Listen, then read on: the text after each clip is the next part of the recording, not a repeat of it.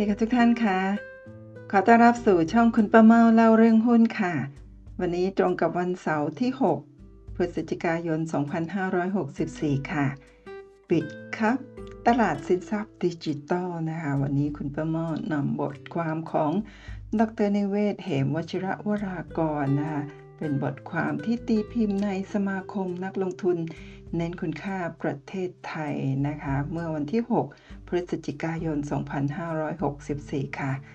มาดูกันค่ะ ว่าในบทความบิทคับตลาดสินทรัพย์ดิจิตอลนะคะดร. นิเวศน์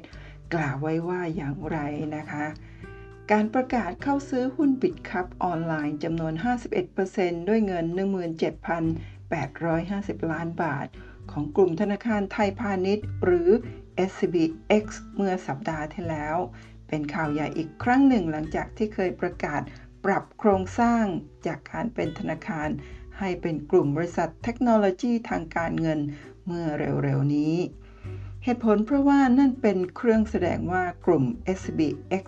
เอาจริงกับการมุ่งหน้าไปสู่โลกใหม่ที่กำลังเปลี่ยนแปลงไปอย่างรวดเร็ว ซึ่งในที่สุดอาจจะ disrupt หรือทำลายธนาคารแบบเก่าได้ นั่นเป็นเรื่องหนึ่ง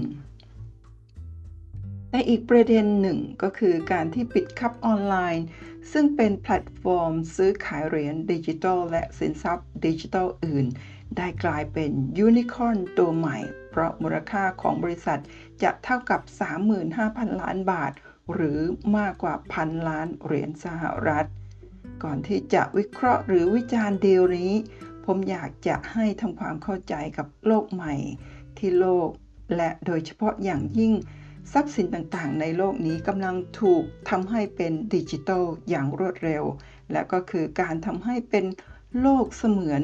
คู่ไปกับโลกจริงอย่างที่มาร์คซักเกอร์เบิร์กเพิ่งจะประกาศเป็นวิสัยทัศน์ของ Facebook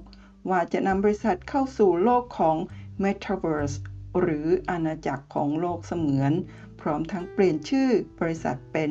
Meta แต่ผมเองคงไม่ไปไกลถึงขนาดว่าโลกจะเป็นอย่างไรในอนาคต แต่จะพูดเฉพาะประเด็นที่เกี่ยวข้องเพียงบางส่วน นั่นก็คือเรื่องของสินทรัพย์ดิจิทัล และตลาดที่ซื้อขายสินทรัพย์เหล่านั้น ซึ่งหนึ่งในนั้น ซึ่งหนึ่งในตลาดนั้นก็คือบริษัท วิดคัพออนไลน์ที่ SBX ประกาศซื้อ เริ่มตั้งแต่เทคโนโลยีบล็อกเชนเกิดขึ้นในโลก ทุกอย่างที่เกี่ยวกับสินทรัพย์จริง ที่สามารถจับต้องได้ของโลก ก็เปลี่ยนแปลงไปอย่างสิ้นเชิง เฉพาะอย่างยิ่งมันถูกแปลงให้กลายเป็นทรัพย์สินดิจิทัลหรือทรัพย์สินเสมือนที่สามารถกำหนดตัวตนชัดเจน ไม่มีใครสามารถปลอมแปลงได้ มันถูกเก็บรักษาไว้ได้ โดยไม่มีการเสื่อมเสียและแทบไม่มีค่าใช้จ่ายในคอมพิวเตอร์หรือในคลาวด์สามารถซื้อขายและโอนได้ โดยที่ไม่ต้องมีตัวกลาง ไม่ต้องมีการจดทะเบียนอะไรกับใครทั้งนั้น มันเป็นทรัพย์สินในฝันที่มีค่า โดยเฉพาะในโลกใหม่ ว่าที่จริงตอนนี้ก็เริ่มทำกันมากขึ้นเรื่อยๆอยู่แล้ว ตัวอย่างเช่นเราสามารถเอาคอนโดทั้งหลังแปลงเป็นเหรียญดิจิตอลแล้วเอาไปซื้อขายในตลาดหลักทรัพย์ หรือตลาดสินทรัพย์ดิจิตอลได้ เอารูปวาดของศิลปินไปทำเป็นดิจิตอลและสามารถจะขายได้ และเมื่อ 2-3 วันนี้เองก็มีข่าวว่า บริษัทไนกี้เอายี่ห้อรองเท้าของตนเอง ไปจดทะเบียนไว้ใน Metaverse แล้ว เพราะอาจจะเกรงว่าในอนาคตถ้าคนเข้าไปอยู่ในโลกเสมือนมากๆ และพวกเขาจำเป็นที่ต้องมีรองเท้าใส่ไนกี้จะได้ขายรองเท้าไนกี้เสมือนได้เป็นเกาะเป็นกำนอกจากนั้น Facebook หรือ Meta เองก็ประกาศขายที่ดินเสมือนกันแล้ว แม้ว่าโดยส่วนตัวผมเองก็ไม่รู้ว่าทำไมเราจะต้องมีที่ดินถ้าในโลกเสมือนนั้น เราไม่ได้มีตัวตนจริง และเราก็อาจจะไม่จำเป็นต้องประกาศว่าที่ดินนั้นมียี่ห้ออะไร หรืออยู่ที่ไหน เพื่อที่จะอวดกับคนอื่น เมื่อพูดถึงเรื่องนี้แล้วก็ไม่แน่ว่า วันหนึ่งสินค้าแฟชั่นหรูเช่น Hermes หรือ Chanel ก็อาจจะต้องเข้ามาจดทะเบียนในโลกเสมือนเหมือนกัน ถ้าไม่อยากตกรถ ที่มุ่งไปสู่ Metaverse ที่ใหญ่โตอาจจะพอๆกับโลกจริงในอนาคต เทคโนโลยีบล็อกเชนเองก็ยังสามารถสร้างทรัพย์สินดิจิทัลขึ้นมาเองโดยไม่ต้องมีของจริงเป็นฐาน และนั่นทำให้คนที่เชี่ยวชาญ สามารถสร้างทรัพย์สินที่มีค่ามากที่สุดในโลกจริง เช่น เงินหรือทอง หรือที่ดินอย่างที่ Facebook ทำขึ้นมา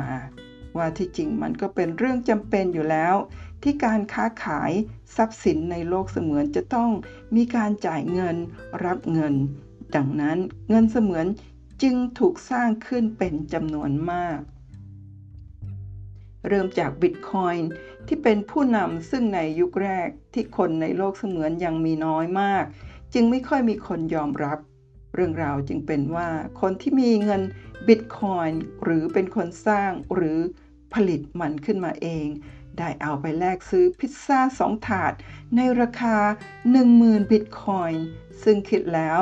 1 บิตคอยในโลกเสมือนเท่ากับประมาณ 10 สตางค์ของไทย แต่เมื่อเวลาผ่านไปแค่ 12 ปีจนถึงวันนี้ คนที่เชื่อว่าความต้องการบิตคอยจะสูงมากมหาศาลในโลกเสมือน จึงทำให้1บิตคอยสามารถแลกเป็นเงินได้ถึง 2 ล้านบาท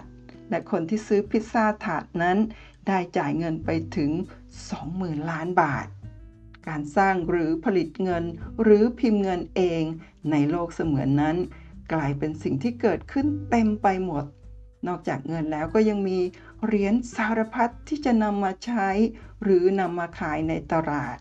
เมื่อเร็วๆนี้หนังเรื่อง Squid Game ซึ่งดังมากใน Netflix ก็ถูกนำมาทำเป็นเหรียญ เพื่อล่อให้คนมาซื้อ แล้วสุดท้ายก็ถูกเชิดหนี โดยการปิดโปรแกรมทิ้ง ได้เงินไปประมาณ 100 ล้านบาท และนี่ก็เป็นสิ่งที่เกิดขึ้นได้ง่าย เหนือสิ่งอื่นใดก็คือ ในแง่ของกฎหมายเองก็คงทำอะไรได้ยากเหมือนกัน เพราะนี่คือโลกเสมือนที่คนจำนวนมาก เข้ามาด้วยความเชื่อและความโลภโดยอาจจะยังไม่ตระหนักว่า อะไรคือกฎเกณฑ์ที่ใช้บังคับการกระทำหรือข้อตกลงในโลกเสมือน มูลค่าที่แท้จริง หรือค่าที่ควรจะเป็นของสินทรัพย์ดิจิทัลนั้น ในสายตาของ VI อย่างผมก็คือ ถ้ามันเป็นสินทรัพย์ที่แปลง หรืออิงอยู่กับทรัพย์สินจริง เช่น คอนโด หรือธุรกิจบางอย่างที่มีรายได้ มีกำไรและจ่ายปันผลก็เป็นเรื่องง่าย นั่นคือเราก็ไปวิเคราะห์สิ่งที่มันเป็นตัวแทน แต่ถ้าเป็นทรัพย์สินที่ถูกสร้างขึ้นมาในโลกเสมือน แม้ว่ามันจะสามารถนำมาใช้ในโลกจริงได้ แต่โดยตัวมันเองไม่ก่อให้เกิดรายได้ หรือมีกำไร เช่น เงินดิจิตอลแบบนี้การประเมินมูลค่าก็ทำได้ยากมาก ถึงทำไม่ได้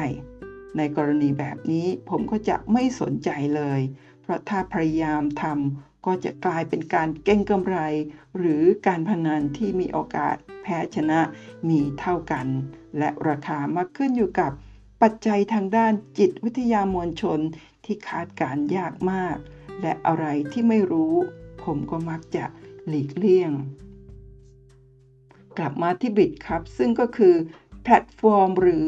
ตลาดหรือโบรกเกอร์ที่ให้บริการซื้อขายสินทรัพย์ดิจิทัลโดยเฉพาะ เงินดิจิทัลเช่นบิตคอยน์นั้น จริงๆก็คือธุรกิจที่มีรายได้จากค่าธรรมเนียมการซื้อขาย แนวเดียวกับโบรกเกอร์ในตลาดหลักทรัพย์ จุดเด่นก็คือบริษัทเป็นผู้นำและแทบจะ dominate หรือครอบงำการซื้อขายเงินดิจิทัลในประเทศไทย ซึ่งเติบโตขึ้นเป็นจรวดในเวลาแค่ 1-2 ปี อันนี้สงจากการปรับตัวขึ้นลงแรงมากของ Bitcoin คนไทยรุ่นใหม่จำนวนอาจจะเป็นล้านคนต่างก็เข้ามาเล่นในสินทรัพย์นี้ ซึ่งส่งผลให้บิตครับมีปริมาณการซื้อขายสินทรัพย์ในช่วง 9 เดือนของปีนี้ คิดเป็นเงินระดับ 1 ล้านล้านบาท มีรายได้ 3-4 พันล้านบาท และกำไรประมาณ 1,500 ล้านบาท ซึ่งต้องถือว่าเป็นผลประกอบการสุดยอด และอาจจะคุ้มค่าเงินที่ SCBX จ่าย อย่างไรก็ตาม ความเสี่ยงของการลงทุนก็มีมากพอๆกัน ความเสี่ยงข้อแรกก็คือ ตลาดการซื้อขายเงินเหรียญต่อปี ขออภัยค่ะ ตลาดการซื้อขายเงินเหรียญปีต่อๆไป อาจจะไม่บูม และถ้าดับตามราคาของบิตคอยน์หรือคอยน์อื่น ๆ รายได้ก็จะหายไปได้มาก ข้อที่ 2 ซึ่งผมคิดว่าน่าจะมีโอกาสเกิดขึ้นค่อนข้างมาก ก็คือ คู่แข่ง ซึ่งก็มีอยู่หลายแห่งและอนาคตอาจจะรวมถึงรายที่มาจากต่างประเทศ จะเข้ามาแข่งได้อย่างจริงจังมากขึ้น หลังจากบิตครับที่เป็นรายแรก ๆ เริ่มนำไปก่อน เหนือสิ่งอื่นใดก็คือ แบงก์ของไทยหลาย ๆ แห่ง ก็คงไม่เฉยรอให้ SBX ทำอยู่ฝ่ายเดียว และอาจจะมาแย่งลูกค้าของตน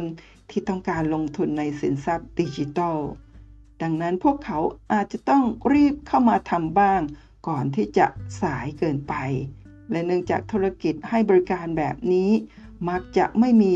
barrier to entry และมักไม่มีความได้เปรียบที่ยั่งยืน นั่นคือไม่มี network effect หรือ exit cost ที่จะดึงลูกค้ารายใหม่ หรือป้องกันลูกค้ารายเดิม ให้อยู่กับบริษัทกรณีที่คู่แข่ง เสนอเงื่อนไข เช่น ราคาค่าบริการที่ต่ำกว่า